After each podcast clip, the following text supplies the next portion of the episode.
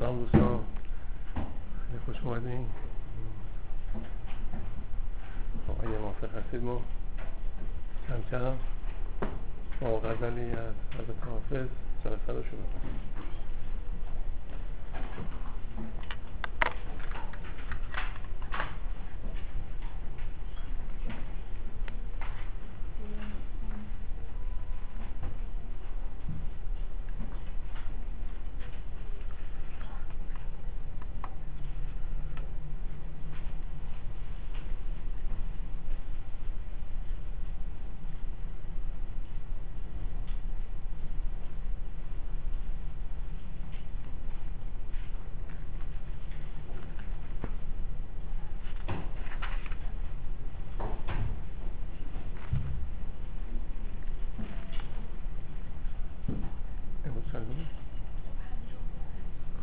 امروز بیست و پنجم مرداد ماه سال هشتاد و نه هست و سی و پنجمین جلسه است ما در فرهنگستان هنر. مثنوی خوانی رو شروع کردیم با غزلی از حضرت حافظ. آماده میشیم برای شنیدن مطالب مثنوی.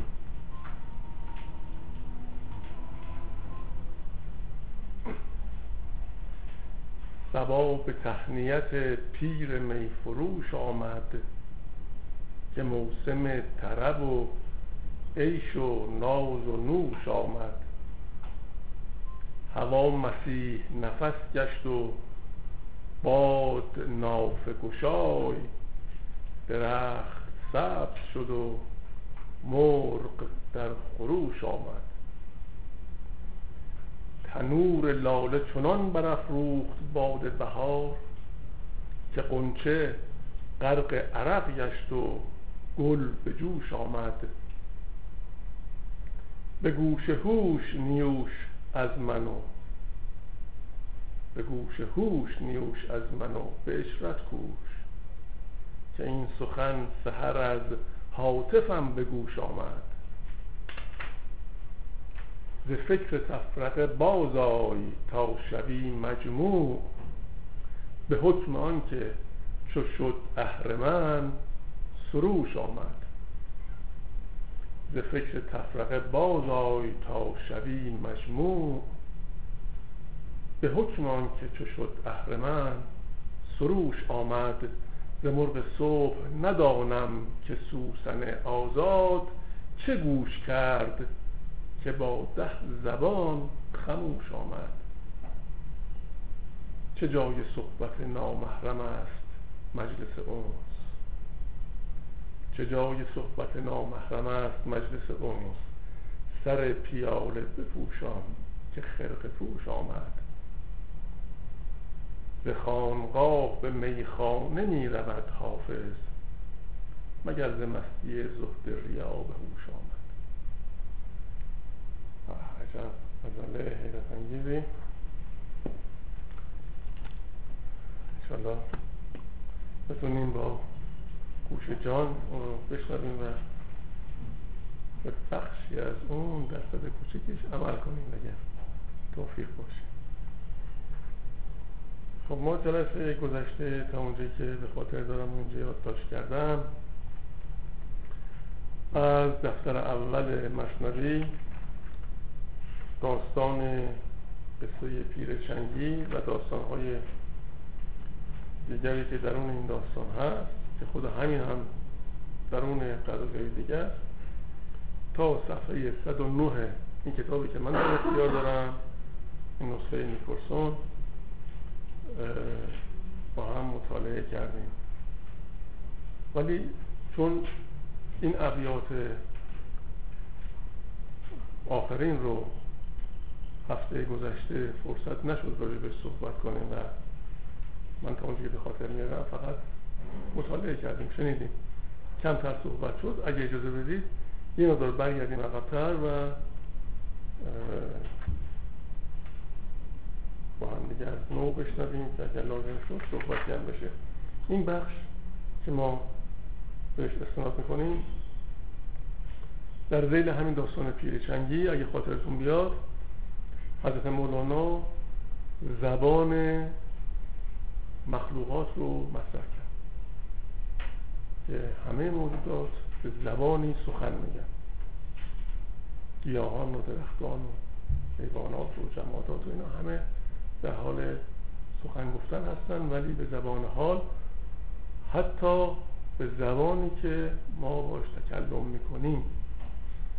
گاهی اشیا به فرموده حضرت مولانا سخن میگن و برای اثبات این موضوع این داستان رو مطرح کرد. نالیدن ستون حنانه چون برای پیغامبر علیه السلام منبر ساختن که جماعت انبوه شده بود، گفتن ما روی مبارک رو به هنگام وعظ نمیبینیم و شنیدن رسول و صحابه آن ناله را، یعنی از ستون، ناله ستون رو و سؤال و جواب مصطفی با ستون سری، خب یا با ستون سری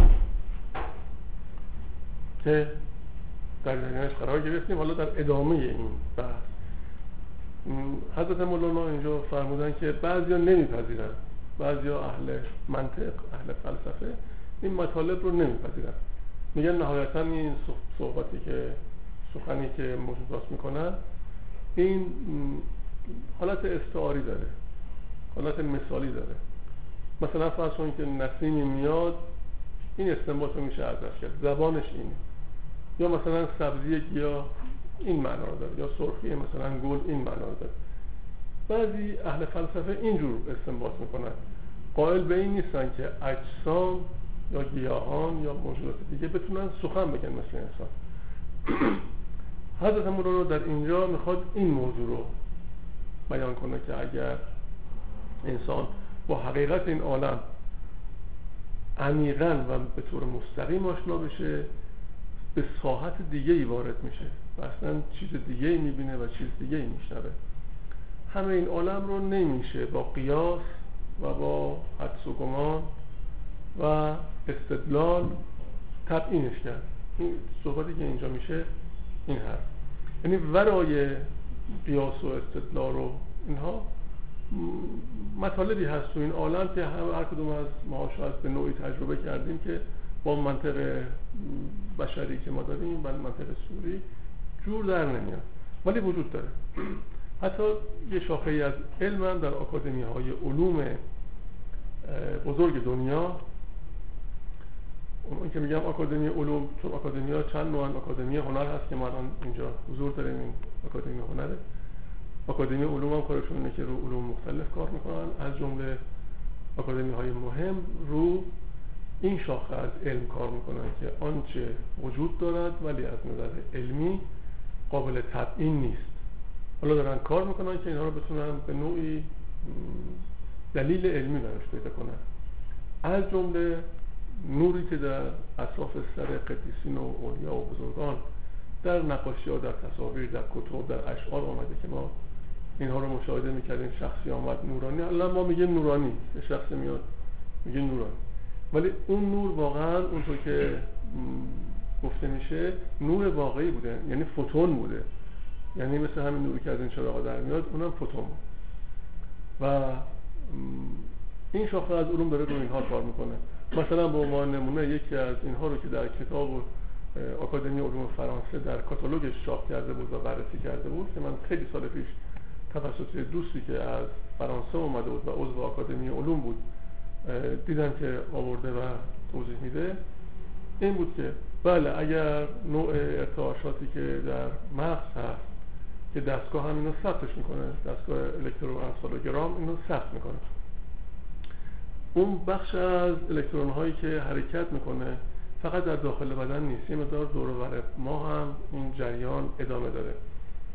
اگر اینها یک شدت خاص و یک طول موج خاص و یک خصوصیت داشته باشه، این امکان هست که در پاره از موارد تبدیل بشه به فوتون.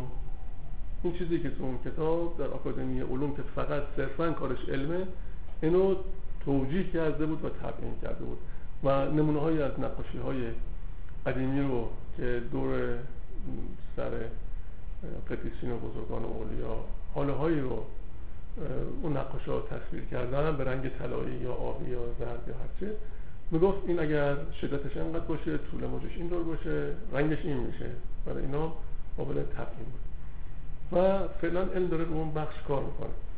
ولی حضرت مولانا در اینجا در این قسمت میخواد بفرماید که بله همه چیز رو نمیشه با استدلال و دلایل عقلی و تجربه بشری این رو تبیین کرد یا شناخت. بنابراین اون گروه از فلاسفه که زبان موجودات رو انکار میکنند، حضرت مولانا این رو دستمایه قرار داده برای بقیه موارد که توضیحش میده. اینجا اتفاقا بحث سنگین و پیچیده‌ای هم هست که ما سعی میکنیم هرچه ممکنه به زبان خودمون اونقدر که بالاخره وسعمون هست و درک میکنیم ازش استنباط کنیم.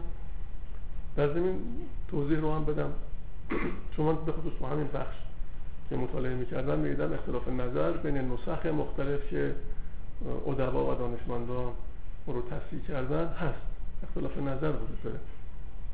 ما اصلا وارد این مباحث نمیشیم، اصلا کار ما این نیست، ما که ادیب نیستیم که ما اجالتا از این مباحث که در اینجا در این کتاب مثنوی معنوی هست میخوایم اون استنباطی رو بکنیم که در زندگی ما در زندگی روزانه ما تأثیر داشته باشه و این تأثیر نه به عنوان دانستگی و اطلاعات عمومی بلکه چیزی باشه که در عمل موجب آرامش خاطر بشه، موجب آسایش ما هم خودمون هم اطرافیانمون بشه. همین، هیچ چیز عجیب غریبی هم ازش نمیخوایم. میخوایم اگه کاری انجام بدیم اون کارو به نحو احسن و درست انجام بدیم، معنی داشته باشه کاری که انجام میدیم، یعنی زندگی برامون معنی پیدا کنه. اصلا نمیخوام بریم سراغ چیزای عجیب غریب، اصلا مراد ما این نیست، کار ما این نیست. خب مثلا اگر میخوام یک لیوان آب بنوشیم اینو درست بنوشیم، اگر از این ساده تر اگه تونستید این کارو بکنید تجربه کنید.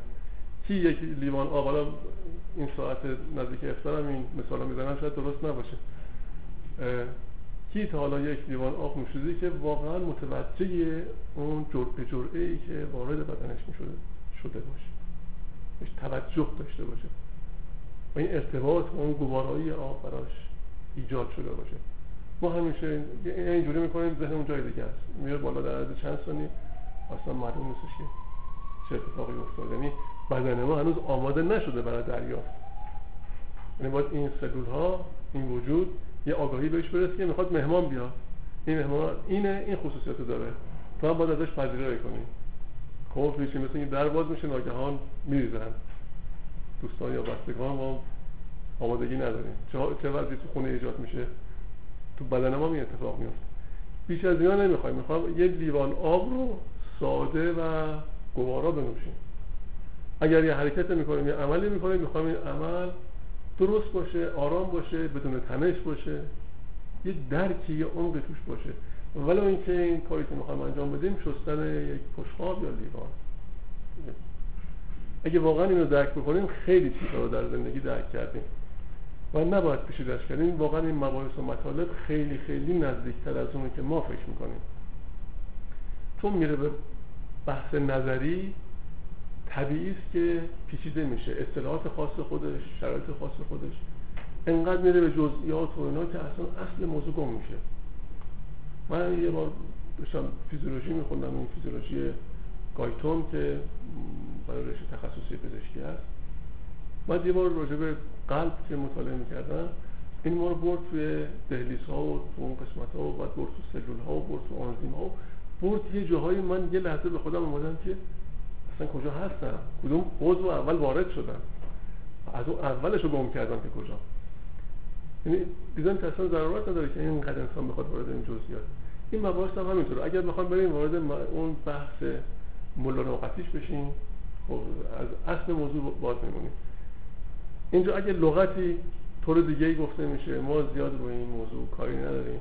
من به چند نسخه‌ای که میتونم مراجعه میکنم و بیشتر اون معنایی که تو این به درد ما میخوره این رو میخوایم استخراج کنیم و به اون دست پیدا کنیم. حالا اگه اختلاف نظر هست اصلا به اونها کار نداریم.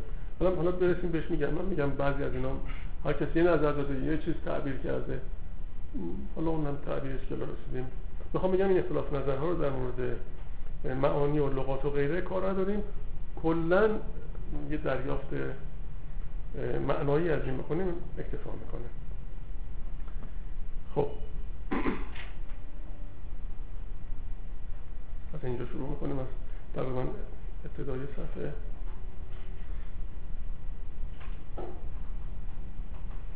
با عصا کوران اگر ره دیده اند، در پناه خلق روشن دیده اند.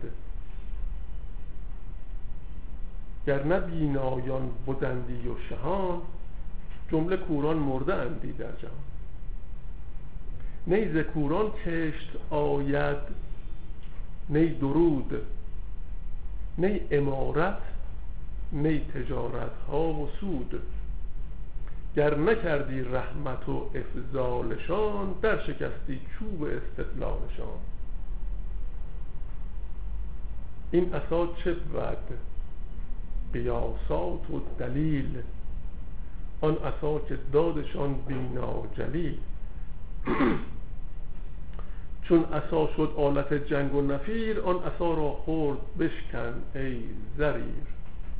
زریر بازداد یعنی نابینا، کور.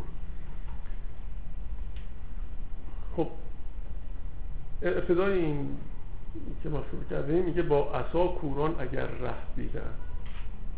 این عصا یک نماد برای استدلال و عصا رو انسان استفاده میکنه برای اینکه راه براش باش پیدا کنه، بتونه از اون طریق توی چاه نیفته، به مانعی برخورد نکنه که به او آسیب بزنه.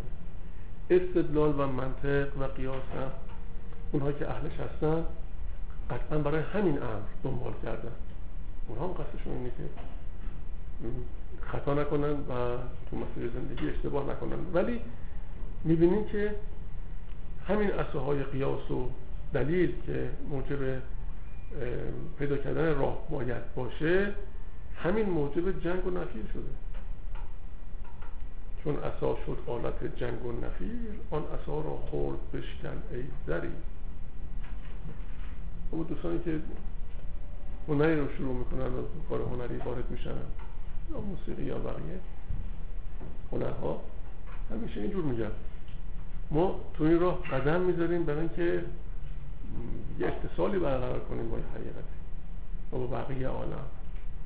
اگه موجب انفصال بشه باید بذاریم کنار. برای چی؟ هر چیزی همینه. ای علوم و دانش هم همینه. اصلا هر کاری که ما میکنیم ما رو باید نزدیک کنه به اون حقیقت.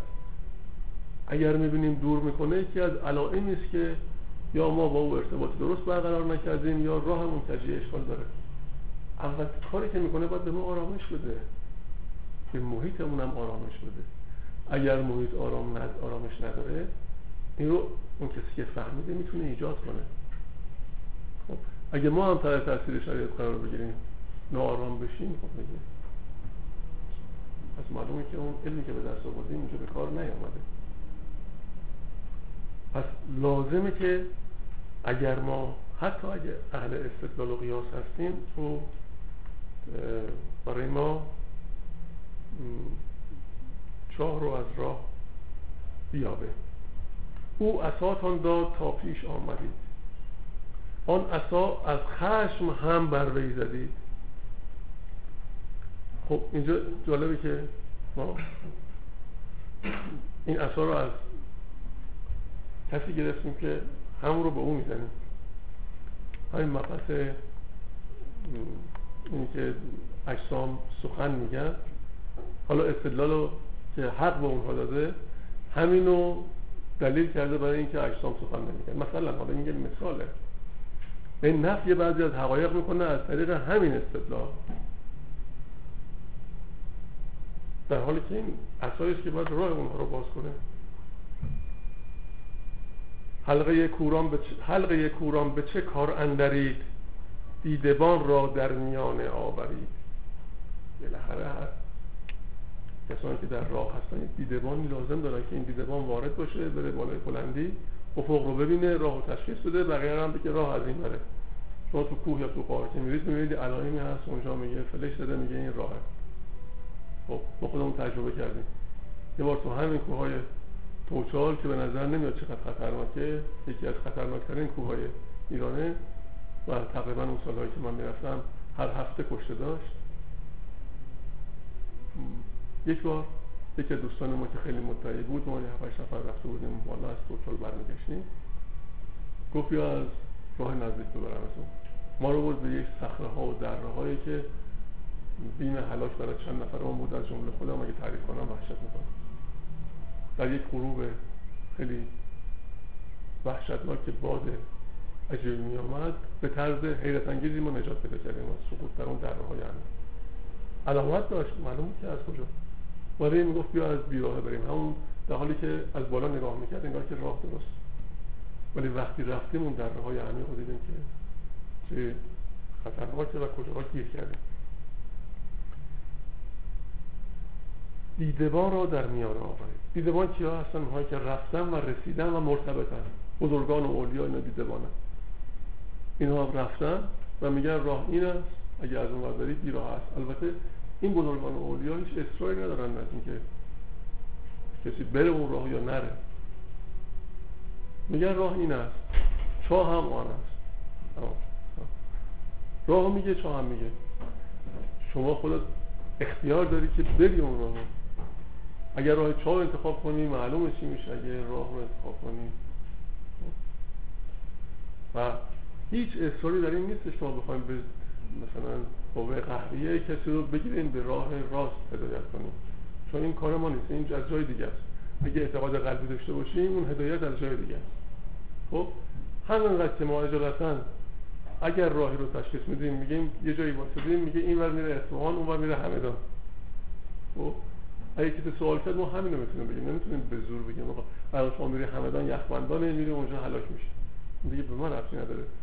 نهایتا اطلاع میدیم، میگیم خبر داریم هواشناسی اعلام کرد اونجا هواش سرده، اینجا هواش مطلوبه. انتخاب رو اون کسیست که راه رو میره. پس این دیدمان بسیار مهمه.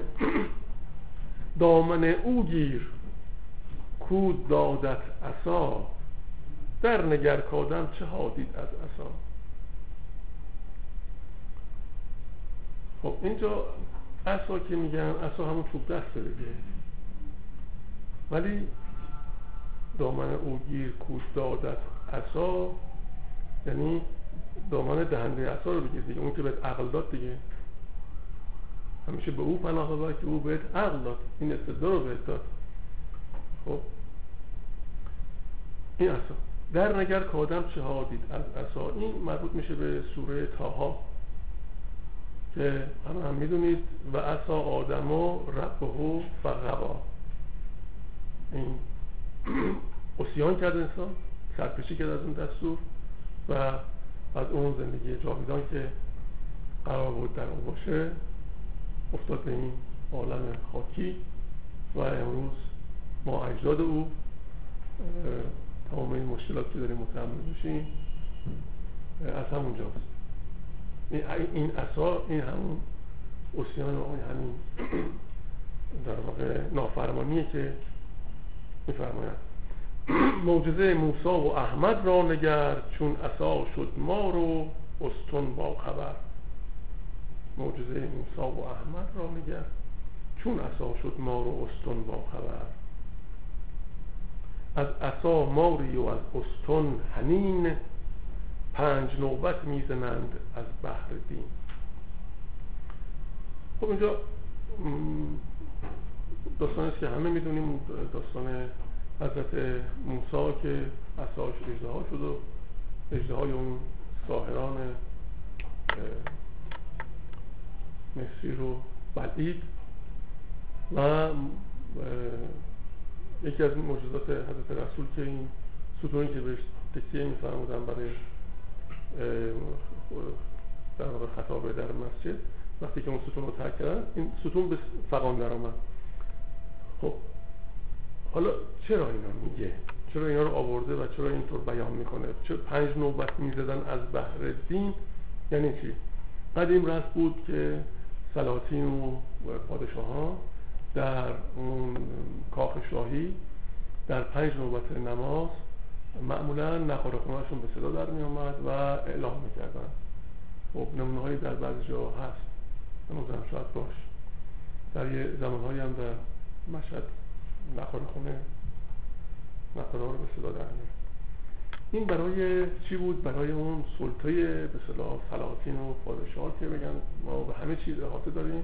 و اینجا به نحو استعاری شاید این معنا رو بخواد بگی که این معجزاتی که پیامبران آوردن به نوعی این سلطه سلطه مطلقه رو سلطه, سلطه مطلقه انبیا رو میخواد به نحوی بیان کنه که پنج نوبت میزنن از بحر دین. دقت کنید، از عصا ماری یا از استون هنی پنج نوبت میزنند از بحر دین. یعنی این معجزات موجب میشه که این سلطه سلطه به چی؟ سلطه به عقل جزوی که آدم‌ها دارن. اگر قرار بود که مردم متوجه بشن که نیاز به این چیزا نبود، نیاز به معجزه نبود. گفتن نه، نپذیرفتن. گفتن اینا معجزه نشون دادن. باز با معجزه هم نپذیرفتن. خب والله اشکال نداره اونا نپذیرن، کسی هم بهشون کاری نداشت که. گر نه نامعقول بودی این مزه، کی بودی حاجت به چندین معجزه. این اون ادراکی توحید اگر به اندازه عقل اینها بود، اگر اینا درک میکردن، اصلا معجزه این نیاز نبود. این طریق بکر و نامعقول بین، در دل هر مقبلی مقبول بین. اینجا در نسخه‌ای که من دارم نوشته نکر، در نسخه دیگه آمده بکر، در دو نسخه دیگه من بررسی کردم بکر بود، اینجا نکر. حالا نسخه شما نمیدونم چی نوشته، نکر بکر گفته بود، اینجا برای من گفته نکر. من اون دفعه هم یادمه که نکر خوندم ولی بکر. این طریق بکر و نامعقول بین، در دل هر در دل هر مقبلی مقبول بین. همچنان که از بیم آدم دیو و دد، در جزائر در رمیدن از حسد. هم ز بیم معجزات انبیا، سر کشیده منکران زیر گیا. خب پس اون معجزاتی که بعضی دیدن بالاخره کنار اومدن. مثلا این گیا که گفته در نسخه آمده کیا، اینجور تعبیر کرده کیا، یعنی شاه شاهان و نسب خیلی عالی که بعضیا داشتن. اینجور یه جور تعبیر کرده که بنیاد این رو برده به اون اصل و نسب. در جای دیگه آمده همچنان که انسان میشه که از چیزی شرمنده یا خجل یا وحشت زده میشه، این فرد ممکنه که چهره بپوشونه، مثلا چهره رو میگه زیر گیا، یعنی خودش رو پنهان کرده از شرمندگی. حالا به این خیلی جزئیات ما وارد نمیشیم. تا به ناموس مسلمانی زیند، در تسلس تا ندانی که کیند.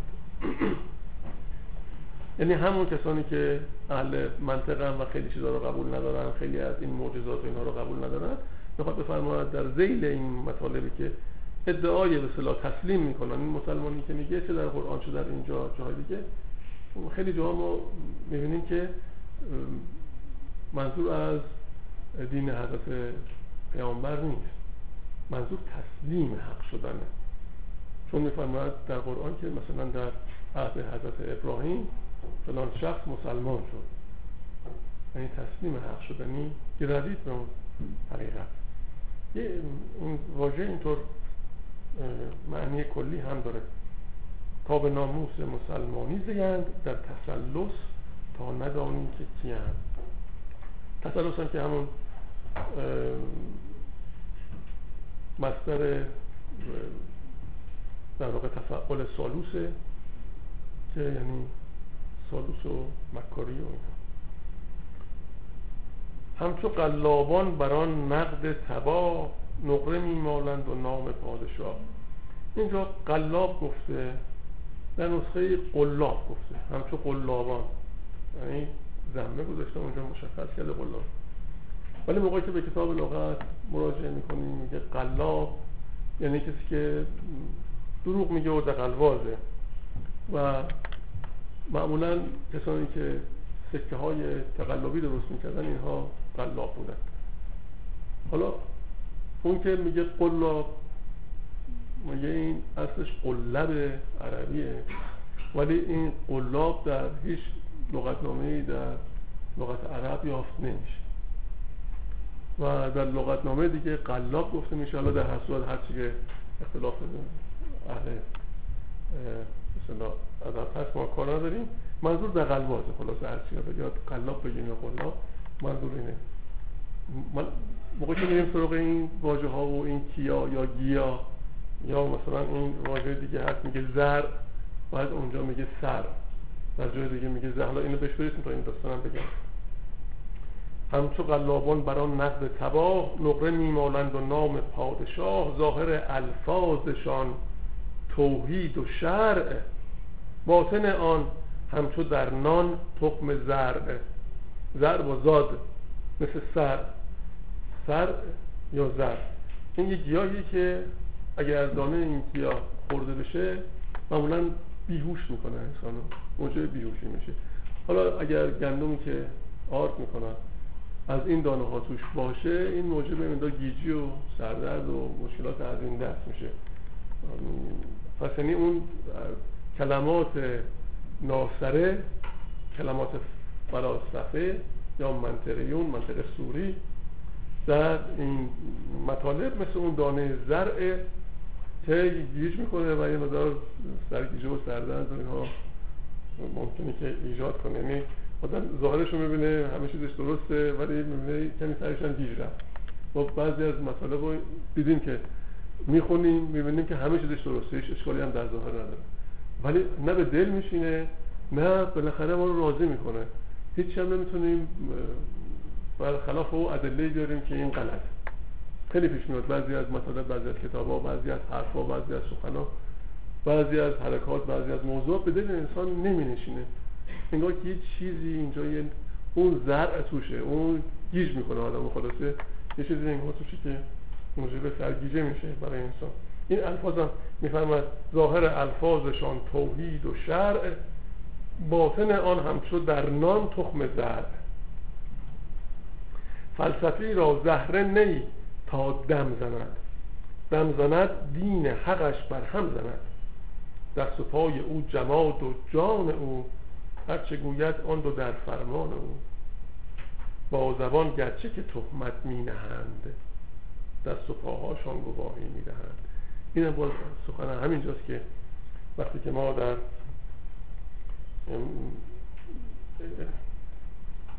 اینو بگم من این مربوط میشه به میگم یه دست پاهاشان گواهی میدهن، مربوط میشه به سوره یاسین آیه شصت و پنج که میفرماید دست و پای منافقان به کذب آنها گواهی دهد و رسوا سازد. حالا بعضیا همین فلاسفه معتقدن که این گواهی گواهی استعاری و نمادینه، ولی حکمای ما میگن نه، اصلا این دست و پا به حرف میاد، یعنی واقعا صوتی ازش در میاد و میشنویم. مثلا میگه این کارو کردی، اون میگه نه، مثلا میگه این مالو کش رفتی، از اون مسئولیت که داشتی اینو برای خودت انقدر شد طمع کردی، میگه نه. بعد این دست میگه خب من که فرستاد این کارو کردم، برای این امضا رو کردم، این کارو کردم، فلانجا رفتی، نه. این پا میگه ما رو بردی اونجا و من دستور دادی منم آمدم. یعنی میگه به زبان میاد و گفتگو میکنه. باز اینجا دلیلی است بر اینکه اجسام اونهایی که زبان ندارن گفتگو میکنن، یعنی همش هم استناد به آیات قرآن میکنن.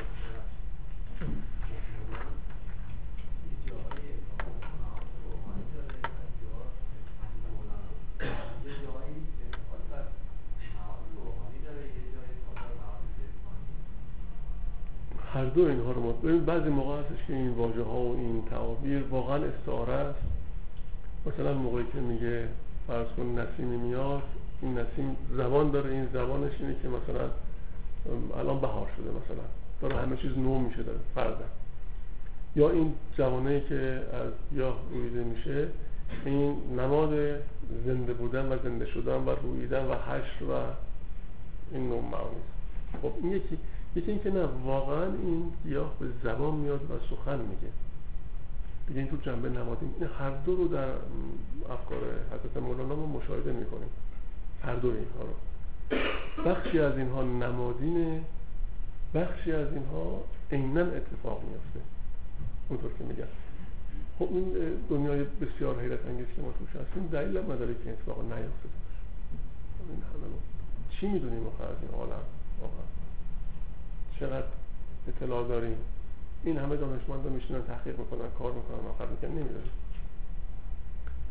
اگه کوچکترین تغییری در کوچکترین جزء این کره زمین ایجاد بشه همه چیز به هم میریزه. این ثابت شده حتی در اون تکیافتگی ها. اگر بخشی از نوع زمین هست بشن براسن به خاطر اینکه دمای زمین چند درجه این برام اونور شده کل این اکوسیستم به هم میریزه. یعنی فقط کافیه که بعضی از گازها به اون میزان که قرار تولید بشه دمای خورده بره بالا یکم بیشتر بشه، اون اگه گسترش پیدا کنه یه بخشی از این گیاهان و موجوداتی که مثلا اکسیژن تولید میکنن مثل مرجان ها که بیشترینه ذخایر اکسیژن کره زمین هستن، بعدش هم جنگل ها، اینها دچار اختلال میشن، از بین میرن. گویا الان دارن مثلا یک نوع جانوری به اسم توتیا، نه که شاخ چیز داره، سیخ داره، لحظه رو خب اینا الان به خاطر یه تغییر جزئی اینا تعدادشون زیاد شده. بعضی از کشورها این توتیاها دارن مرجان ها رو از بین میبرن. مرجان یکی از منابع مهم اکسیژن کره زمینی. یعنی یه تغییر کوچیک تو این چرخه کل مجموعه دگرگونی و خطر میفته. یعنی واقعا نظم این هستی آنچنان دقیقه، آنچنان دقیقه که حیرت انگیزه. ما بریم اگر اگر اهل هنریم بریم حتما علم رو هم دنبال کنیم. اصلا کسی که فقط میره دنبال هنر، من اینجا الان با کمال صراحت میگم، داره وقتشو بیهوده تلف میکنه، مسخره‌ای میکنه. مگه میشه انسان دنبال علم بره ولی این چیزا رو درک نمیکنه که از صبح تا شب بشینی مثلا پسون ساز بزنی آخرش پیچی. این ما اصلا نداشتیم همچین چیزی. از صبح تا شب بشینی نقاشی کنی آخرش چی شد؟ چی حالا چی میخوای بگی؟ بابا تکنیکش آشنا میشی بسیار خوب. شما این فن رو به دست آوردی، حالا با این فن چی میخوای بیان کنی؟ خیلی خوب ساز میزنی، خیلی مهارت، حالا چی داری که بگی؟ در اون توهیه یه صداهای برسن تراغ تولید میکنه. یعنی چی؟ تو هر زمینه همینه. من معتقدم هر کس و هر رشته ای کار میکنه بعضی از علوم رو دنبال کنه، چون اصلا بینش انسان تغییر میکنه نسبت به جهان هستی. نه به این خاطر که اطلاعاتش زیاد بشه، اطلاعات عمومیش، نه به خاطر اینکه حقیقت این عالم رو بهتر بتونه درک بکنه. شما این چرخه بسیار حساس فقط در همین اکوسیستم در نظر بگیرید، حیرت میکنید که چه جهان حیرت انگیزی ما درش. آقا یکم نجوم ببینید چه خبره، این کرات و این آسمان ها و این کواکب با چه نظم حیرت انگیزی دارن کار میکنن که ما هزار سال پیش تقویم ده هزار ساله رو نوشتیم. اینقدر دقیقه که میشه محاسبه کرد. اینا رو میدونیم که همه اینا در حال جابجایی دیگه، هیچ کدوم که ساکن نیست این عالم، هیچ چیزی هیچ ذره‌ای ساکن نیست. خب اینا اینقدر دقیقه که ده هزار سال آینده رو آدمای هزار سال پیش دقیقاً بررسی کردن. این نظم حیرت انگیز کوچکترین خللی کل این مجموعه رو مختل میکنه. خب حالا ما چقدر مگه علم داریم؟ مگه چی؟ بله یه موقع میبینیم یه موجودی هم سخن گفت، میگه یکی از این بزرگان از اولیا میرفت، بعد یه موقع خانگی بهش سلام کرد، همه قش رو زرف کردن افتادن، دیدن که اون موقع گفت سلام، این هم جوابش داد و خیلی عادی مثل این که مثلا بقال سر پیچه سلام میکنه، این هم جوابش داد و اون یکی ها در خودشون داشتن دوران میکردن که میگفت چیه چه خبره؟ شما اینطوری میکنه. خب سلام کرد. شما میخواد به شما سلام کنه؟ گفتم بله که میخواد. گفت خب به همین خاطر سلام نمیکنه. اگه دنبال اون حقیقت باشی بله اون اونم میشنوی. این چیزی نیستش که بخوای ازش. و این قابلیت در همه هست. خب پس اینجا باز حضرت مولانا گواهی دادن دست و پا که به زبان صحبت میکنه، استناد میکنه در از قرآن و در ادامه اظهار معجزه پیغامبر علیه السلام و به سخن آمدن سنگریزه در دست ابو جهل علیه لعنه و گواهی دادن سنگریزه بر حقیقت محمد علیه السلام. خب.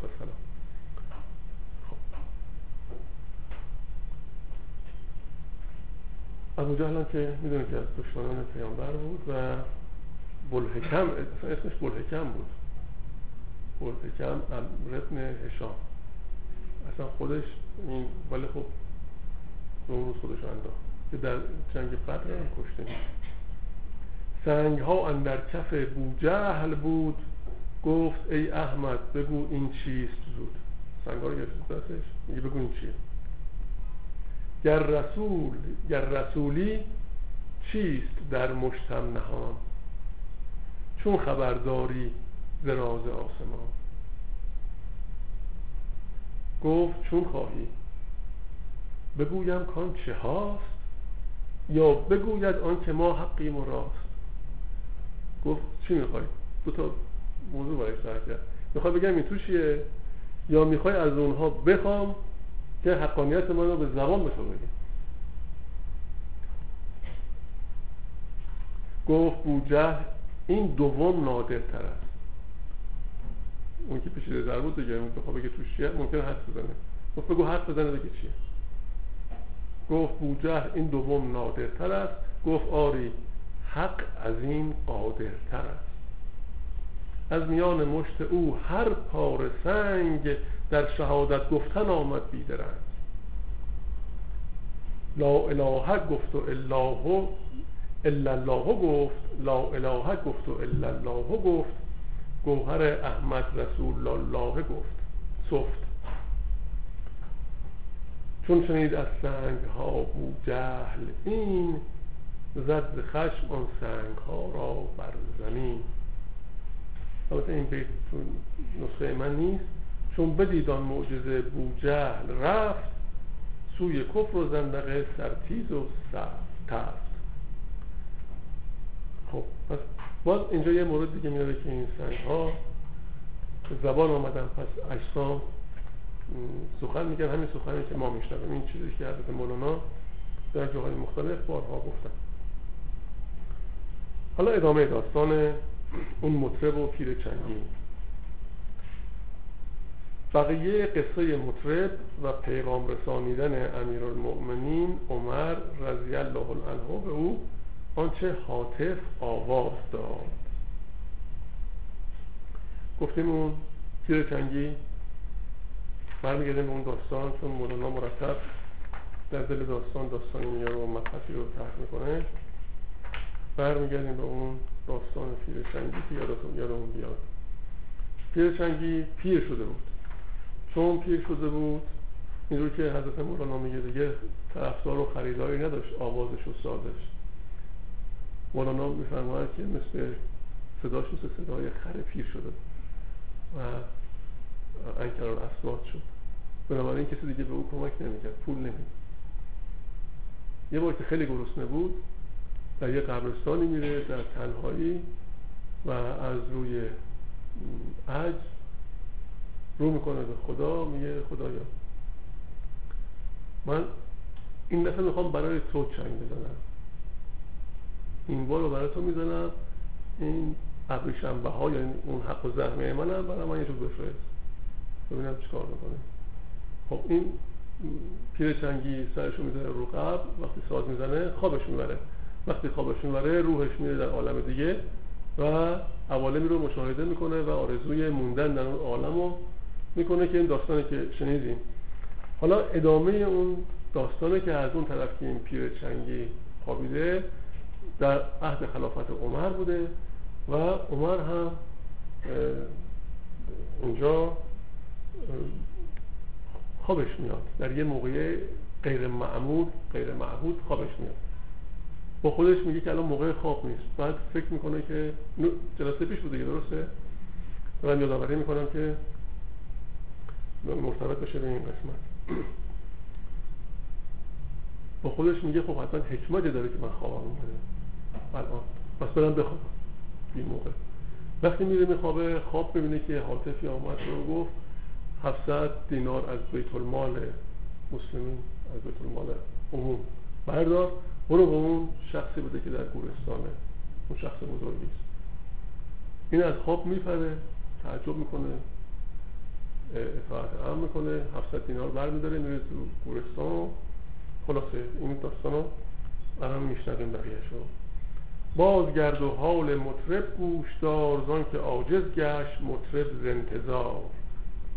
بانگ آمد مر عمر را که عمر، بنده ما را ز حاجت بازخر.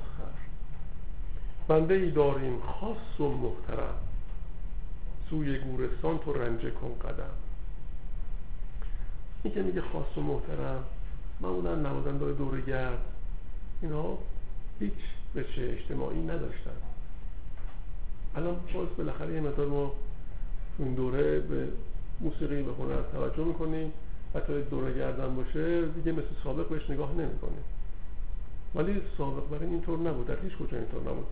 پایین ترین اقشار جامعه بودن. حتی در اروپا اینطور بود.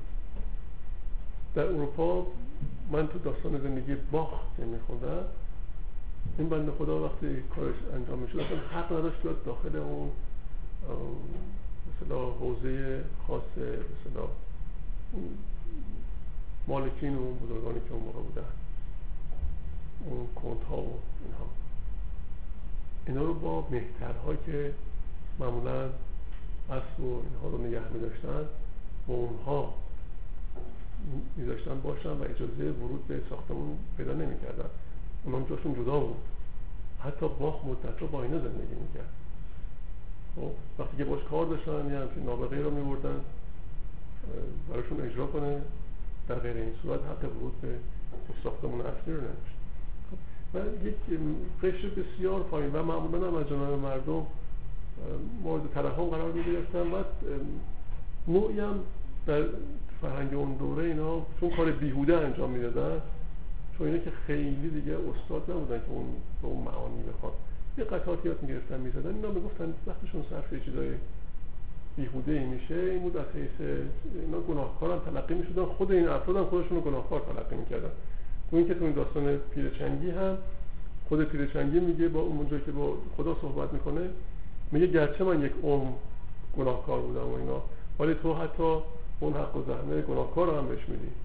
تنها کسی هستی که میشه به تو پناه بود. از اینجا میفرماید بنده ای داریم خاص و محترم. اینجا نکته ببینید اون حضیض مثلا ذلت در جامعه با این احترامی که اینجا تو این خواب آمده. بنده ای داریم خاص و محترم، سوی گورستان تو رنجه کن قدم. ای عمر برجه ز بیت المال عام، هفتصد دینار در کف نه تمام. پیش او بر کی تو ما را اختیار، اینقدر بستان کنون معذور دار. هفتصد دینار اینقدر از بحر ابریشم بها، خرج کن چون خرج شد اینجا بیا. گفتیم که ابریشم بها این حق و زحمه بود که نوازنده ها دریافت میکردن. مرسوم بود چون سازها به جای سیم برای اونها عموما از ابریشم استفاده میشد. اون به جای اون وتری که بود سیمش الان مفتول فلزه بیشتر و البته نایلون و چیزهای دیگه هم برای سازهایی هست، ولی میگفتن ابریشم‌بها ها حق و زحمه نوازنده. خب اینقدر از بحر ابریشم‌بها خرج کن چون خرج شد اینجا بیا. این داره هاتفش میگه. پس عمر زان هیبت آواز جست، تا میان را بهر آن خدمت برست. میان بستن یعنی آماده کاری شدن. سوی گورستان عمر بنهاد رو، در بغل همیان دوان در جستجو. همیان کیسه بوده که توش پول میذاشتن، همون کیف پولی که ما الان داریم اون موقع کیسه زر میشد بهش میگفتن همیان. با ه همه گرد گورستان دوانه شد بسی، غیر آن پیر او ندید آنجا کسی. گفت این نبود دگر بار دوید. پیش خودش گفت این که نمیتونه باشه، این پیر یوریده و اینها این, این نیست که میگه هاتف اومده میگه بنده خاص ما تو گورستانه، این که اینجا افتاده این کیه دیگه. گفت این نبود دگر بار دوید، مانده گشت و غیر آن پیر او ندید. مانده گشت به اصطلاح امروز ما یعنی خسته گشت. ما باها گفتیم یعنی همون واژه‌ای که خسته یعنی زخمی، مانده یعنی اینکه انسان از فرط کار زیاد دیگه نمیتونه اون کار رو انجام بده، یعنی خسته میشه. قوله امروزی ما. البته خستگی هم در اصطلاح فارسی زبان ها هست هنوز و مدتی پیش هم بوده. من دیدم که در بعضی جاها گفتن دیگه اون فرط ماندگیه، یعنی گویی که این خسته یعنی کسی که زخم برمیداره تیری بهش میخوره خورده میشه یا دچار مشکل میشه، این دیگه توانایی حرکت نداره دیگه، بنابراین اینم مانده است. ولی حالا ما این بچه خیلی شدیدش رو گرفتیم، مثلا یه خورده هم که مانده میشه میگیم خسته شدیم، یعنی به نظر میاد یه خورده. پس اینجا میگه مانده گشت و غیر آن پیر او ندید، گفت حق فرمود ما را بنده ایست، صافی و شایسته و فرخنده ایست، پیر چنگی کی بود خواست خدا، حب بزا ای سر پنهان حب بزا. حب بزا یه واژه‌ای است که برای مدح گفته میشه، برای تحسین گفته میشه و یعنی که خوب است، بهتر، مثلا بهتر است، یعنی برای مثل آفرینی که ما میگیم پیر چنگی کی بود خواست خدا، حالا با خودش داره میگه اون حبذا ای سر پنهان حبذا، بار دیگر گرد گورستان بگشت، همچه آن شیر شکاری گرد دشت. مرتقی رفت و آمد اینو دید و بهش توجه نکرد و باورش نمیشد که از این کسی بنده خاص خدا باشه. چون یقین گشتش چون یقین گشتش که غیر پیر نیست، گفت در ظلمت دل روشن بسیست پیش خودش، گفت در ظلمت دل روشن بسیز. آمد و با صد ادب آنجا نشست، بر عمر عطسه فتاد و پیر جست. تو این داستانش تو حضرت مولانا بیان میکنه، این نکات ظریفیه، نمیاد بگه که او رو صدا کرد او و چگونه این چگونه گیش بود، اینو به یه اتفاق عطسه نسبت میده. مر عمر را دید و ماند اندر شگفت، عزم رفتن کرد و لرزیدن گرفت، گفت در باطن خدایا از تو داد، محتسب بر پیرکی چنگی فتاد. محتسب های ماموران انتظامی میگه ما از تو اینو خواستیم، اپیشن بها خواستیم، حالا خوابمون برده اینجا، بالا سرمون مامور فرستاده اینجا ما رو بگیره ببره.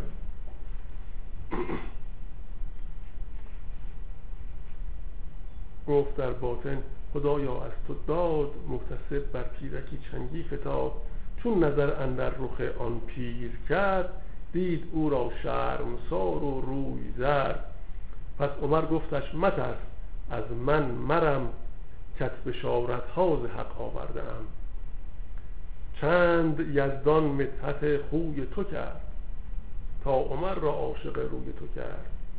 پیش من بنشین و محجوری مساز، تا به گوشت گویم از اقبال راز.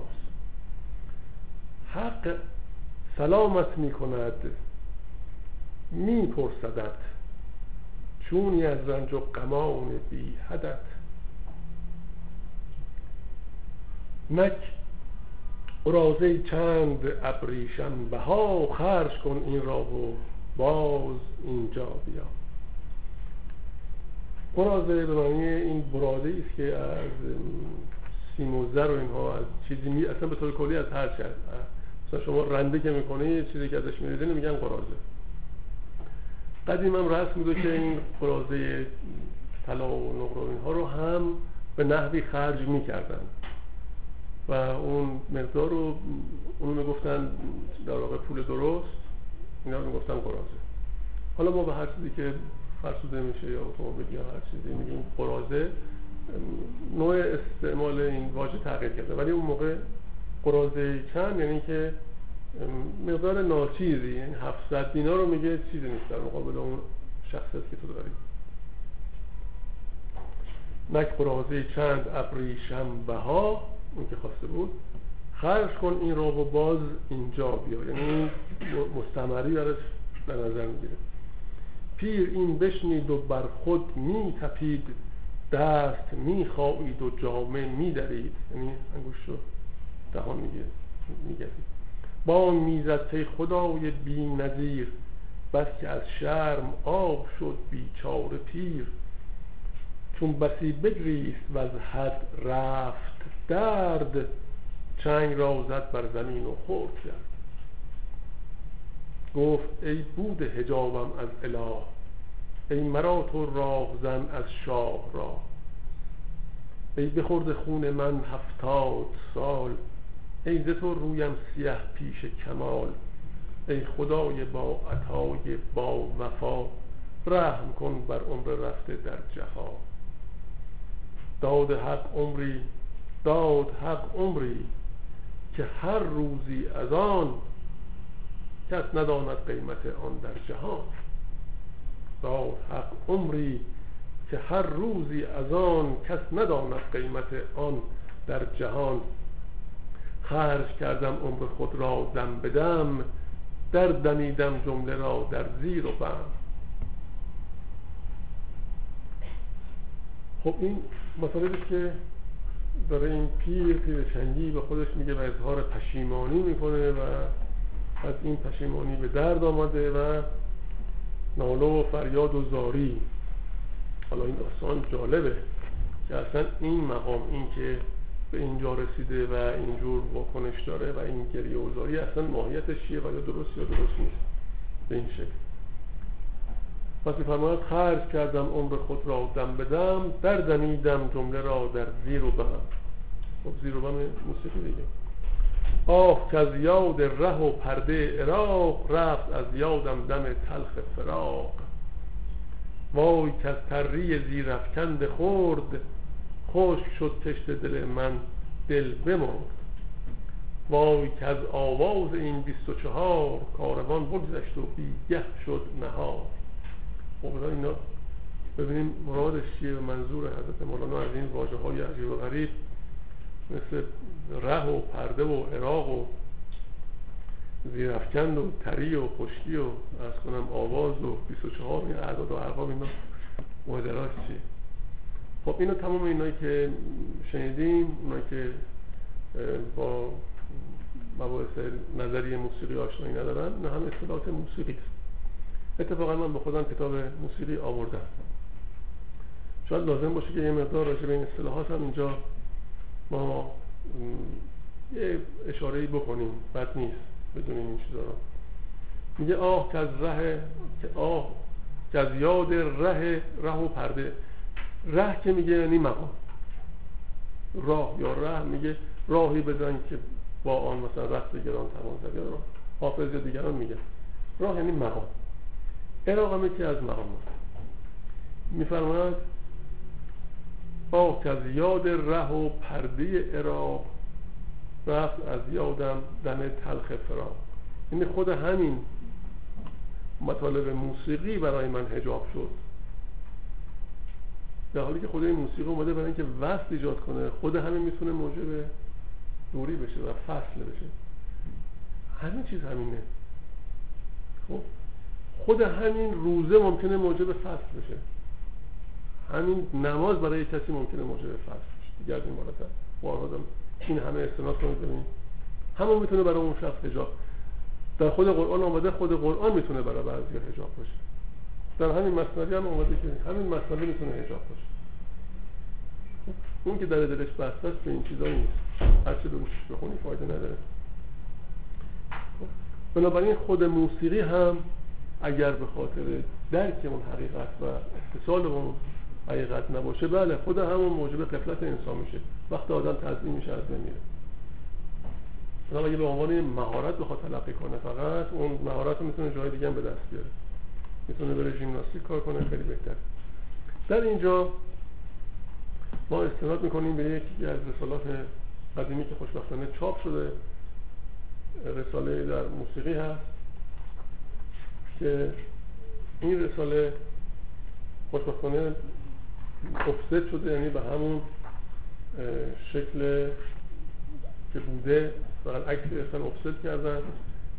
رساله به خط مؤلف است، مؤلف علی بن محمد معماره، تخلصش بناییه چون دیوان شعر داره. دو تا تخلص داشته در دوره‌های مختلف زندگیش.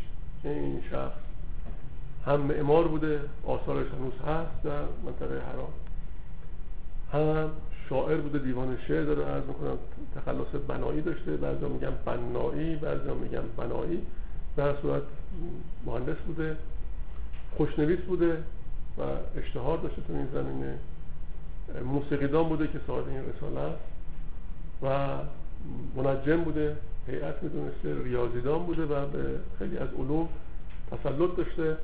داستانی هم داره که با در دوره امیر علی شیر نوایی زندگی میکرد این فرد. آدم خیلی با جروزه‌ای بود، خیلی صریح و لهجه بود. حالا که این راجع به این زندگیش هم یکم بیادم میاد، همینجور بدون این بد نیست، شاید جالب باشه. این شخص که در کتابی که امیرعلی شیر نوایی به عنوان تذکره نوشته از شعرهای عهد خودش که چندین هزار شاعر رو در اونجا معرفی میکنه و بزرگان رو معرفی میکنه، تذکره, تذکره مجالس و نفائس که اینم خوشبختانه چاپ شده، حالا نمیدونم باشه یا نه، ولی من نسخه از اون رو دارم. در اون نسخه هم اسم این آمده، اسم بنایی آمده. ماجراهایی داشتن با امیرعلی شیر نوایی، اول در دستگاه او بوده، در دربار او و زیاد هم تبعیت نمی‌کرد و چندین بار هم با او درگیر شد، با امیرعلی شیر نوایی، و خیلی هم اهل طنز و اینها بوده، طنز تلخ. امیرعلی شیر نوایی هم خودش هم شاعر بوده، هم بالاخره با علوم مختلف آشنا بوده، در اینی که حکومت داشته خودش هم دانشمند بوده. حتی طراح لباس بوده امیرعلی شیر نوایی و لباس‌های متعددی طراحی می‌کرده. بله، حتی لباس‌هایی که او طراحی می‌کرد، مثلا امروز که میگن مثلا الان اسم طراح مطرح نمیشه، ولی اسم به اصطلاح این برندها و اینا مطرح میشه. اون موقع هم برند امیرعلی شیری مطرح بود و تحت عنوان مثلا قبای امیرعلی شیری و اینها غیره گفته میشد. یه بار ایشون آقای بنایی میره دم یک کارگاه پالاندوزی و میگه یک پالان امیرعلی شیری برای من درست کن. چند نفر اونجا بودن، اینها میشنون و میرن به امیرعلی شیر نوایی اینو گزارش میکنن. او خیلی بهش بر میخوره و باعث کدورت میشه بین اینها، چون این شخص قوی بوده و خیلی نفوذ داشته در جامعه. ولی امیرعلی شیر نوایی یه مهمانی میدین و دعوت میکنه، بعد این هم میگه شعر چی گفتی؟ اون هم یه بیت میخونه که میگه اون که قصد جان منو کرده خداوند او رو نابود کنه. یه چیزی رسما میخونه و به شدت عصبانی میشه و ببینه اصلا نمیشه هیچ جوری با این شخص کنار بیاد. چندین بار هم خیلی چیزا دیگه پیش اومده، حتی چیزایی که کاری نمیشه گفت. بعد خلاصه این سفر میکنه، میره به مناطق دیگه از این حوزه پهناور ایران، در شیراز میره، در آذربایجان میره و در اون تذکره هم آمده که این شخص شخص قابلیه، امیرعلی شیر میگه، و به درجاتی رسید. ولی از آنجایی که خیلی خود و خیلی خودپرسته، تبعیت هیچ کس رو نکرد و به جایی نمیرسه نهایتا از حیث معنوی. ولی میگه استاد شعر، استاد خوشنویسه و استاد موسیقی رو تایید میکنه، ولی با این حال میگه از حیث معنوی به خاطر اینکه در صورت این داستان در این کتاب که رساله مهمیه در موسیقی به خط خود مؤلف، یعنی همین بنایی که عرض کردیم، نسل خیلی خاصی هم داره که تمام واژه‌هایی که از ابتدا شروع میکنه همش واژه‌های موسیقیه. شاید یکی دو سطحی من براتون بخونم، جالبه که تقریبا هم نقطه نداره، نقطه‌های کمی داره، بعد این مقدار این شکل آدم چشمش آشنا باشه. می‌فرماید خجسته سرودی که نغمه سرایان بسیط بساط به صوت روح افزا و ترانه دلگشا در این دایره خضرا سرایند. همین دو صفحه که اینجا خوندم، خجسته خودش یکی از گوشه های دستگاه نوای الان امروز و نغمه و بس... تمام بسیط هم که نوعی از فرم موسیقی، روح افزا هنوز هست، ترانه، از کنم دلگوش، اینا همه از اصطلاحات موسیقی که تماماً بر اساس اصطلاحات موسیقی متن معنیداری رو بهشون آغاز میکنه و میرسه به اون مباحث نظری موسیقی در این مباحث نظری، حالا ما کار نداریم به اینها، میرسه به جداولی که تهیه شده. اینا واقعا حیرت انگیزه این تهیه اینها. البته خود ایشون استناد کرده به صفی‌الدین ارموی قرن هفتم و بر اساس اون کتاب رو نوشته، بر اساس کتاب الادوار و شرفیه صفی‌الدین، ولی در هر صورت و بزرگان دیگه مثل عبدالقادر. اینجا من منظورم این قسمته که در اینجا دوایر رو که می‌بینی، این دوایر اسم مقاماته. من حالا اسم مقامات رو میتونم از روی این جداول یا این دوایر یا اون چیزی که حضرت مولانا اینجا بیان میکنه براتون بگم. خب پس عراق که میگه یکی از این، اول دوازده مقام براتون بخونم. ما دوازده مقام داریم و شش آوازه و بیست و چهار شعبه در این کتب قدیمی به این صورت آمده که دوازده مقام میشه مقام عشاق،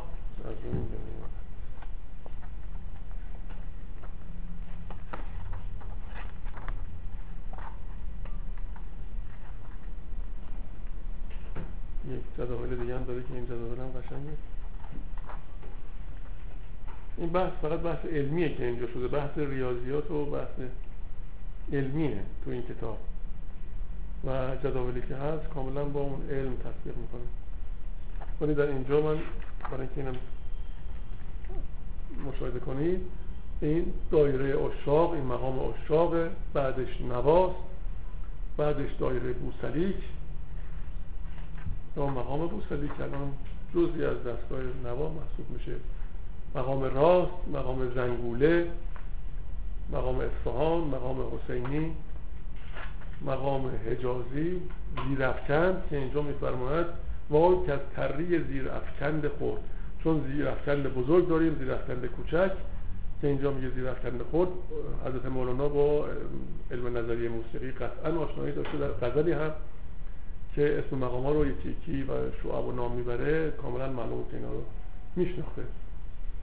و این که میفرماید، حالا این هم بگم زیرافکندم که همین جاییست که اینجا گفته شد، دایره راهوی یا مقام راهوی و مقام عراق که اینجا میگه یاد ره و پرده عراق، یکی از مقام ها مقام های موسیقیه و بزرگ. خب این این دوازده مقامی بود که در قدیم متداول بود و حضرت مولانا استناد. این که میگه خشک و تر و اینها، قدمای ما قائل بودن که هر نوع موجودی در این عالم تبعیت میکنه از عناصر اربعه و یک کدوم از اونها به این موجودات غلبه دارن. در تغذیه همینجوره و در موسیقی همینه، در امور دیگه همینطوره و حالات روحی روانی ما هم بر اساس همین خشکی و تری و عناصر اربعه میسنجن. و بعضی از مقام ها با طبع خشک سازگاره، بعضی مقام ها با طبع سرد، بعضی مقام ها با صفرا، بعضی ها با سودا. مثلا اگر بعضی از دستگاه ها یا مقام ها رو برای کسانی که مثلا سوداوی هستن اجرا بکنیم، این موجب تشدید وضعیت اونها و اختلال روحی روانی برای اونها میشه. خب این در موسیقی درمانی کاملا ثابت شده. من خودم آزمایشاتی رو انجام دادم، در آزمایش‌های میدانی کاملا دقیق، کاملا علمی، زیر نظر استادای فن تو زمینه‌های هم روانشناسی هم قلب و غیره اینها کار کردیم. عملا دیدیم که همینطور هست، یعنی هر نوع موسیقی برای یک طبعی مناسبه، برای طبع دیگه‌ای مضره. همچنان که هر غذایی، یعنی اون غذایی که برای بعضیا مفیده برای دیگری ممکنه سم تلقی بشه. ما فکر نکنیم که همه میتونن یک نوع تغذیه کنن، نه، برای بعضیا واقعا مفیده، برای بعضیا به شدت مضره و این میتونه وضعیت اونها رو تشدید بکنه یا موجب بیماری. موسیقی و مقام های موسیقی هم به همین نحو تقسیم بندی میشد. اینکه اینجا مولانا میفرماید وای که از تری زیرافکنده خورد، خب اگه کسی طبعش سرد و تر باشه و زیرافکند هم براش اجرا کنی، خب این میزنه اصلا اون رو هم جسم هم روانش رو ممکنه صدمه بزنه. اینه که توجه داشتن به این موضوع. کاروان بگذشت و بیگه شد نهار. آزوخا میگه خوش شد کشت دل من دل به من. اینجا دقت کنید، وای که از تری زیرکنده خورد، خوش شد کشت دل من دل به مرد. یعنی این این مقام برای این شخص، برای این خصوصیت مضره، یعنی موجب میشه که دور بشه از اون اوله. وای که از آواز این بیست و چهار آواز. من شش آوازه رو براتون میخونم، حالا شاید از اینجا هم بتونیم ببینید. بس نیست از توی کتاب اینجا در این قسمت نوشته فصل در بیان آوازات، بدان که بعضی از ادوار را آواز خوانند و آوازات شش اند. اول گواشت، الان میگیم گوشت، هنوز هست. دوم کردانیا، الان ما میگیم گردانیه، بازم تو دستگاه نوا هست. سوم نوروز، هنوز هست. نوروز عرب و نوروز عجم و نوروز خارا تو موسیقیمون هنوز آموزش داده میشه. چهارم سلمک در دستگاه شور هست، اون نوروزام در دستگاه همایون و در دستگاه نوا هست. پنجم شهناز، این در شور هست. ششم مایه تو بعضی از ردیفا هست. و از این شش خب فلان ادامه خیلی. پس شد اینم جدولی داده که این تو این جدول نوشته گواش، گردانیا، نوروز، سلمک، شهناز، مایه و اسامی پرده ها و اون ساختهایی رو که به ساز یا هر وسیله‌ای میشه ارائه کرد یا حتی با خنجره اینجا بیان کرده. این هم از آوازهایی که فرموده است اینجا مولانا. این بیست و چهار هم بیست و چهار شعبه است که حالا ما دیگه وارد اون شعباتش نمیشیم و بیست و چهار شعبه. خب وای که از آواز این بیست و چهار کاروان بگذشت و بیگه شد نهار. یعنی تمام این مجموعه، تمام این علم، تمام این چی که میتونه موجب وصل ما بشه حالا موجب قفلت شده. تمام این علم، تمام این دانش نه تنها موجب نشد که ما متصل بشیم به اون حقیقت، بلکه موجب دور افتادن ما از اون شد. ای خدا فریاد زین فریاد خواه، داد خواهم نیزه کس زین داد خواه. این داره از زبان اون فیده شنگی میگیری، یادم نره کجا بودیم.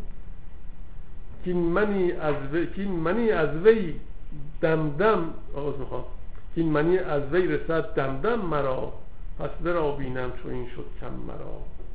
همچنان کو با تو باشد در شمد، سوی او داری نه سوی خود نظر. میفرماید هر چقدر این منیت از ما کم میشه اون حقیقت بیشتر جلوگر میشه و بروز میکنه. خب اینجا نکته ای هست که تو این قسمت نکته بسیار حساس و ظریفی است. ما این رو با دقت سعی میکنیم گوش کنیم. پس این پیر چنگی شروع کرد زاری و استغاثه و پشیمانی و این چنگش رو شکست و فریاد و ناله. خب اگه خاطرتون باشه ما در یکی از همین جلسات راجع به وجد و مقام و علم و حال صحبت کردیم. خب نسبتا مفصلا صحبت شد، دیگه نمیخوام وارد این ماجرا و این مقوله بشیم. این وضعیتی که این پیر چنگی براش پیش آمد، این استغاثه و گریه و زدن و شکستن اون چنگ و این حالت، این تواجد اون فرده. این تواجد چیه؟ وجد میگه الوجد و اظهار الحال. وجد اظهار حاله، یعنی اگر ما واکنش اینجوری در هر موردی برامون پیش میاد یه نسبتی با یه حقیقتی برقرار میکنیم، یعنی حالی به ما دست میده. اون حال و حال معنوی، حالا هر چی که میخواد باشه که دست داده، تواجد ما و بروز اون حال میتونه به هر شکلی باشه. بروز اون حال برای این پیر به این گونه بود که زاری و گریه و ناله و استغاثه و توبه و غیره و شکستن انسان. خب که این هم تابع و علم و مقام الان وارد این ماجرا نمیشه، ولی در اینجا حضرت مولانا میخواد بفرماید که این مقامی که الان هستی و این تواجد تو، چون وجد شادی نیست، فکر نکنید وجد شادی. وجد فقط اظهار حاله. میتونه کسی اشک بریزه، میتونه سکوت کنه، میتونه لبخند بزنه، میتونه حرکت کنه. میکنه به رقص بیاد. نه همش وجده. خب اون ناله هم که میکنه وجده، یعنی اظهار حاله. ما امروزه فقط یک بچه رو گرفتیم، اونم وجد، یعنی شادی، در حالی که این نیست، معنیش کلتر و عام‌تره. این این وابسته است نسبت به مقام و نسبت به علمی که داره. این چهار با هم دیگه وابسته است: علم، مقام، حال، وجد. اینها با هم دیگه تنیده است. میزان علم ما، مقام ما که جایگاه ما باشه نسبت به اون حقیقت رو تعیین میکنه. نه علم علوم دقیقه، نه آینه، علم حقیقت. پس میزان علم جایگاه ما رو تعیین میکنه. مقام ما وابسته به علمه. خب حال ما وابسته به مقامه. و اون وجه از حقیقت که به دل انسان میفته میشه حال. چون حقیقت وجوه متعدد داره، به دل هر کس یه وجه ممکنه ظاهر بشه و بیفته. خب اون میشه حال.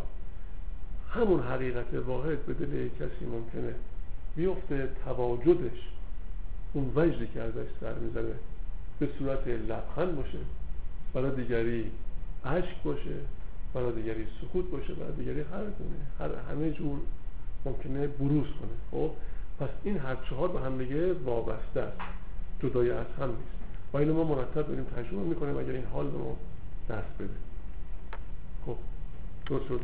این ارتباط اینو همش با هم دیگه برقرار میشه تا اینکه اون وضعیت پیش میاد. مولانا میفرماید از زبان عمر که این وضعیت تو، این حال و مقام تو، این وجه تو، این یه مرتبه است که باید حواست باشه، باید حواست جمع کنه که چه مرتبه است. حالا توضیح میده.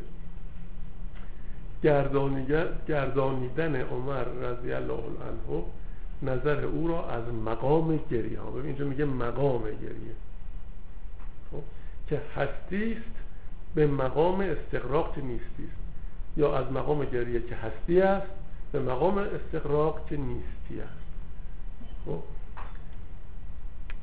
پس واژه‌ای که به کار میره در این نوع کتاب‌های متقدمین دقیقه، یعنی اگر بخوایم واردش بشیم کاملا قابل تبیینه و قابل بررسیه که اینجا این وجهشون وابسته مقامه. میگه مقام گریه، گریه رو نمیگه وجه، چون یک حالتیه که ایجاد شده دیگه.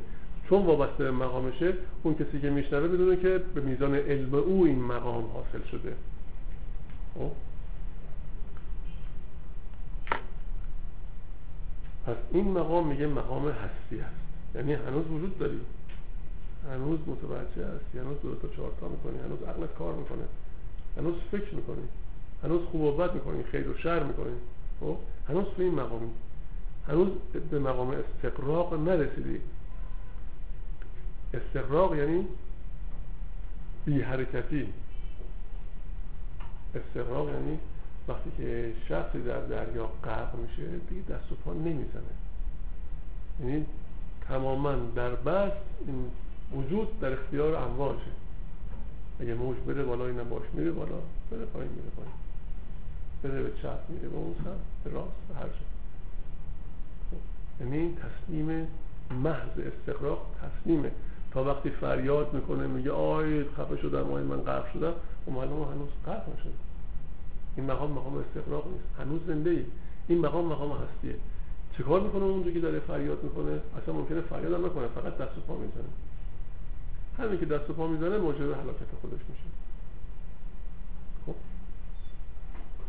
میفهمید گریه مقام هستی است، یعنی هنوز این فعالیت‌های مغزی، این چند و چون‌ها، این بررسی‌ها، این خیر و شرها، این چه چه، اینا همه تو ذهن داره میاد. اون ارزش‌هایی که تو زندگی جمع‌آوری کرده داره با اونا سنجیده میشه. اینا هنوز رها نشده داره با اون عظمت متصل بشه. پس عمر گفتش که ای پس عمر گفتش که این زاری تو هست هم آثار هوشیاری تو. هنوز هوشیاری داری داریم. راه فانی گشته راهی دیگر است، زانکه هوشیاری گناهی دیگر است. راه فانی گشته راهی دیگر است، زانکه هوشیاری گناهی دیگر است. درک اینا یه مقدار واقعا توجه میخواد و توفیق هست هوشیاری ز یاد ما مضا، ماضی و مستقبلت پرده خدا، ماضی و مستقبلت پرده خدا. آتش اندر زن به هر دو تا یکی پرگره باشی از این هر دو. عضو خانم تا به کی؟ درسته تا به کی؟ آتش اندر زن به هر دو تا به کی پرگره باشی از این هر دو چون نی. مثلا که این میره به معنا اصلا الفاظ رو یادش میره نمیم چشم نمیم. آتش اندر زن به هر دو تا به کی پرگره باشی از این هر دو چون نی. تا گره با نی بود همراز نیست، همنشین آن لب و آواز نیست. چون به توفی یا به توفی خود به توفی مرتدی، چون به توفی خود به توفی مرتدی، چون به خانه آمدی هم با خودی. توف یعنی گشتن، همون طواف که میگن اصلا همه مراد همین باشه که شرف بزنیم اون حجابت اونه.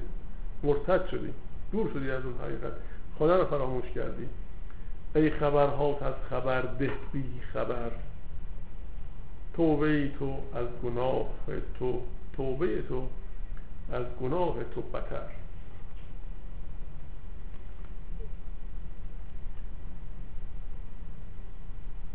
ای تو از حال گذشته توبه جو، کی کنی توبه از این توبه بگو.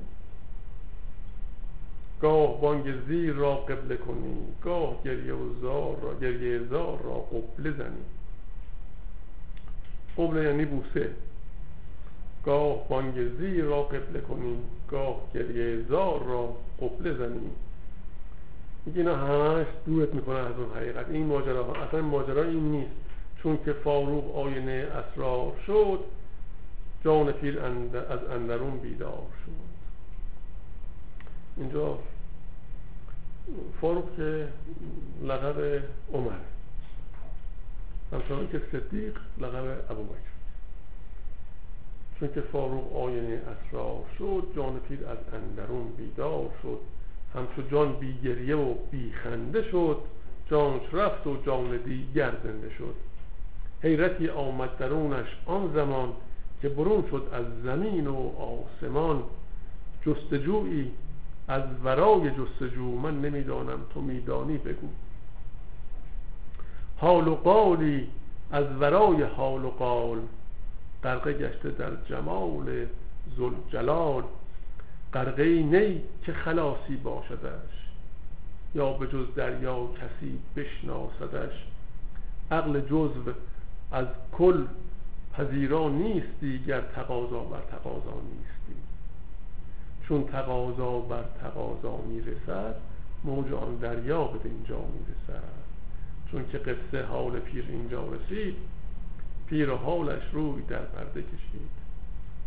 پیر دامن راز گفت و گو فشاند، نیمه گفته در دهان او بماند. از پی این عیش و عشرت ساختن، صد هزاران جان بشاید باختن. خب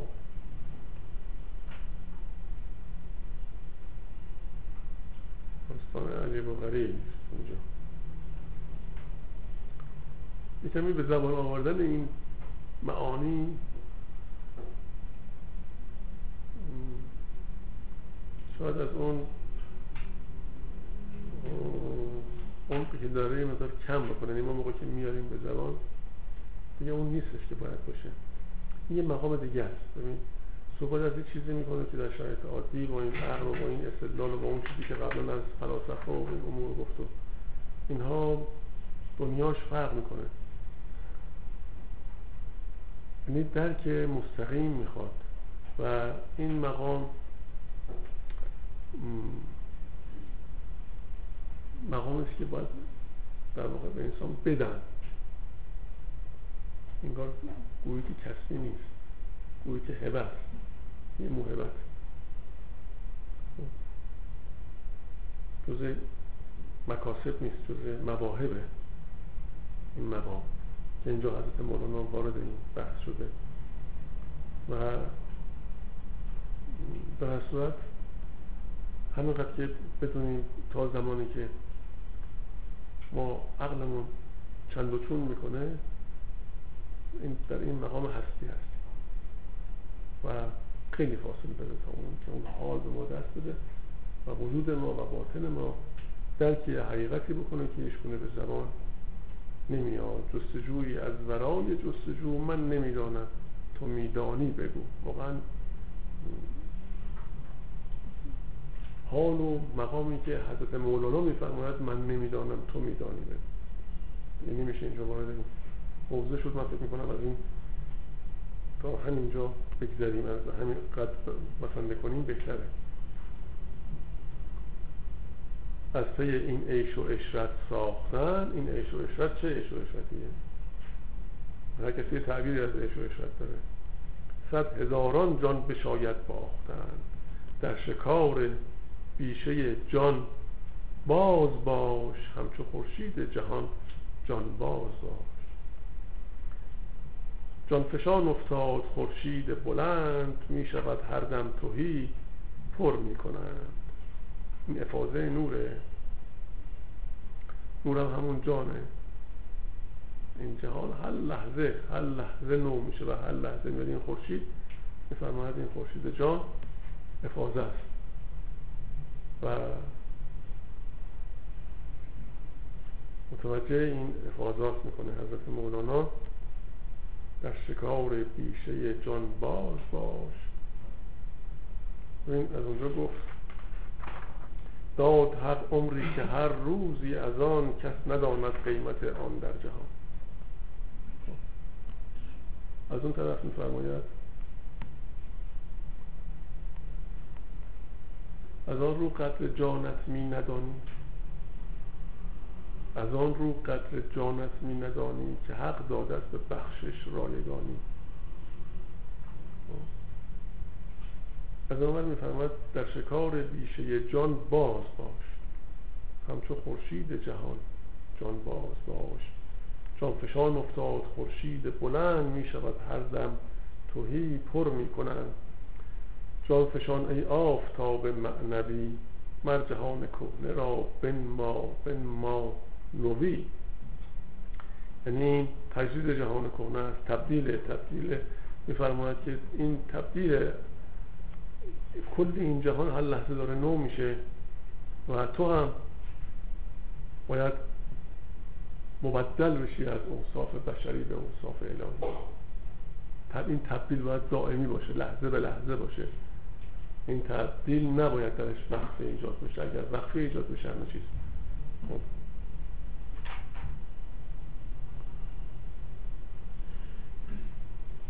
در وجود آدمی عقل و روان، میرسد از غیب چون آب روان. هر زمان از غیب نو نو میرسد و از جهان تن برون شو میرسد. شاید کتاب شما این بیت آخر ندارم، اگر بخوام اینطور باشه. این کتاب این کتاب قدیم که می نوشتن یه خود دور اطرافش فضای می داشتن برای حاشیه و اینها که میشد بکارایی. این اینقدر تنگ محیط اطراف این کتاب که هیچ نمیشه نوشت. من توی ابیاتی رو برخورد میکنم که توی این کتاب نیست ولی در جاهای دیگه هست. میخوام اینجا بنویسم جا نیست که اضافه. حالا اینو نوشتم هر زمان از غیب نو نو میرسد و از جهان تن برون شو میرسد.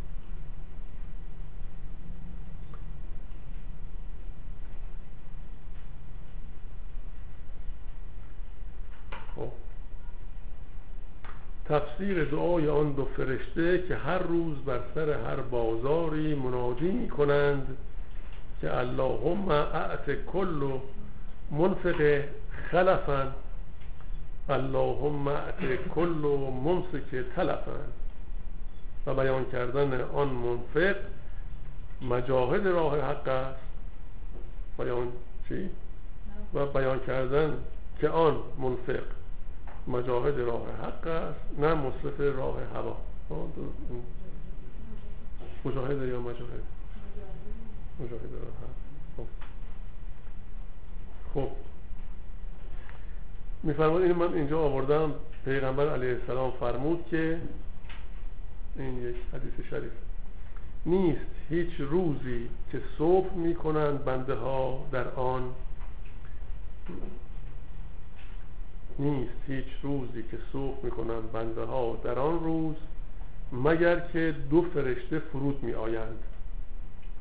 یکی از آن دو فرشته گوید خدایا بده هر خرج کننده را بدلی و عوضی، و دیگری می گوید بار خدایا بده ممسک را تلفی.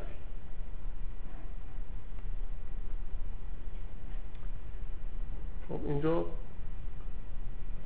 توجه ما رو به بخشش و جود و بخشندگی و ایثار و اینها، اینا فقط مال نیست که میگه مثلا دو فرشته دعا میکنن اون که خرج میکنه فقط چی، فقط از جیبش که نیست، از مثلا تعام دادن که نیست، فقط اینا نیست.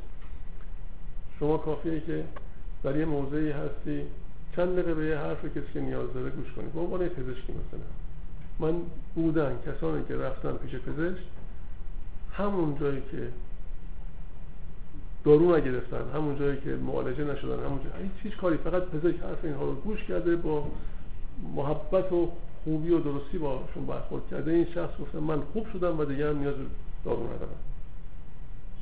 دیدین، خودمونم تجربه کردیم. یا میری پیش یه پزشک هستن میخواد صدر رحمت به اجرایی، اونچنان بد برخورد میکنه، اونچنان وحشت زده میکنه، اونچنان میترسونه، برای اینکه از وحشت این بنده خدا پناه ببره به مثلا به عمل جراحی چیزی دست اون بیاد. حاضری میدونم متاسفانه، با کمال تاسف من به زبان گفتنش واقعا سنگینه برام، ولی هستم من اینم دیدم. خب ولی اون پزشک همون فقط این این داره خرج میکنه، اون فرشته داره به این دعا میکنه، میگه این از این خلف. خب و اون خرج نمیکنه، اون نمیخواد وقت بگذاره، اون هنوز بنده خدا این حرفش زمانش بیرون نیامده، اون نسخهش آماده است، میگه بفرما برو بیرون، نوبت بعدی بگو بیا تو. من دیدم آخه این صحنه رو. خب خرج نمیکنن، اون خرج کردن که همش از جیب، خیلی از علم، از دانش، از هنر، از محبت، از چه چه خیلی چیزاست. گفت پیغمبر که دائم بهر پند دو فرشته خوش منادی میکنند که خدایا منفقان را سیر دار، هر درم را درمش را هر درمشان را عوض ده صد هزار. گاهی زبون نمیشه آخه چقدر بده.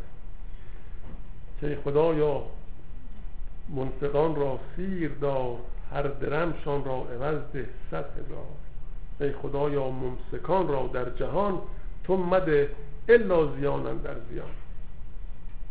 ای بسا امساک، حالا اینجا ای بسا امساک که از انفاق به، مال حق را جز به امر حق مده. حالا اینجا هر امساکی یا هر انفاق اینا تقسیم بندی میشه که جایگاه خاصی داره. من نمیدونم فرصت همون فکر کنم تمام شد، که این باز برمیگرده به اون قسمت های قبلی داستان. بذارید حیفه الان فرصت من تمام شد، ممکنه یه موقع یا چراغا خاموشه یا اینی که میذاریم برای جلسه بعدها. همین انتهای صفحه صد و سیزده کتاب من، نمیدونم برای شما چی میشه. تا اینجا با هم دیگه شنیدیم ای بسا امساکه که از انفاق به، مال حق را جز به امر حق مده.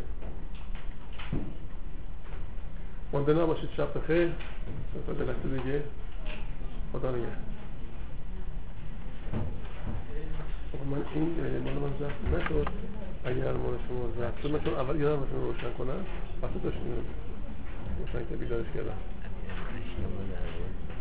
نه خیلی خیلی عجبه خیلی عجبه خیلی عجبه من اینو هیچ کنم آن آن باش باش باش باش باش نه باش باش بذار فقط اینجا من بنویسم ببینم مال کیه بهشون. آره نه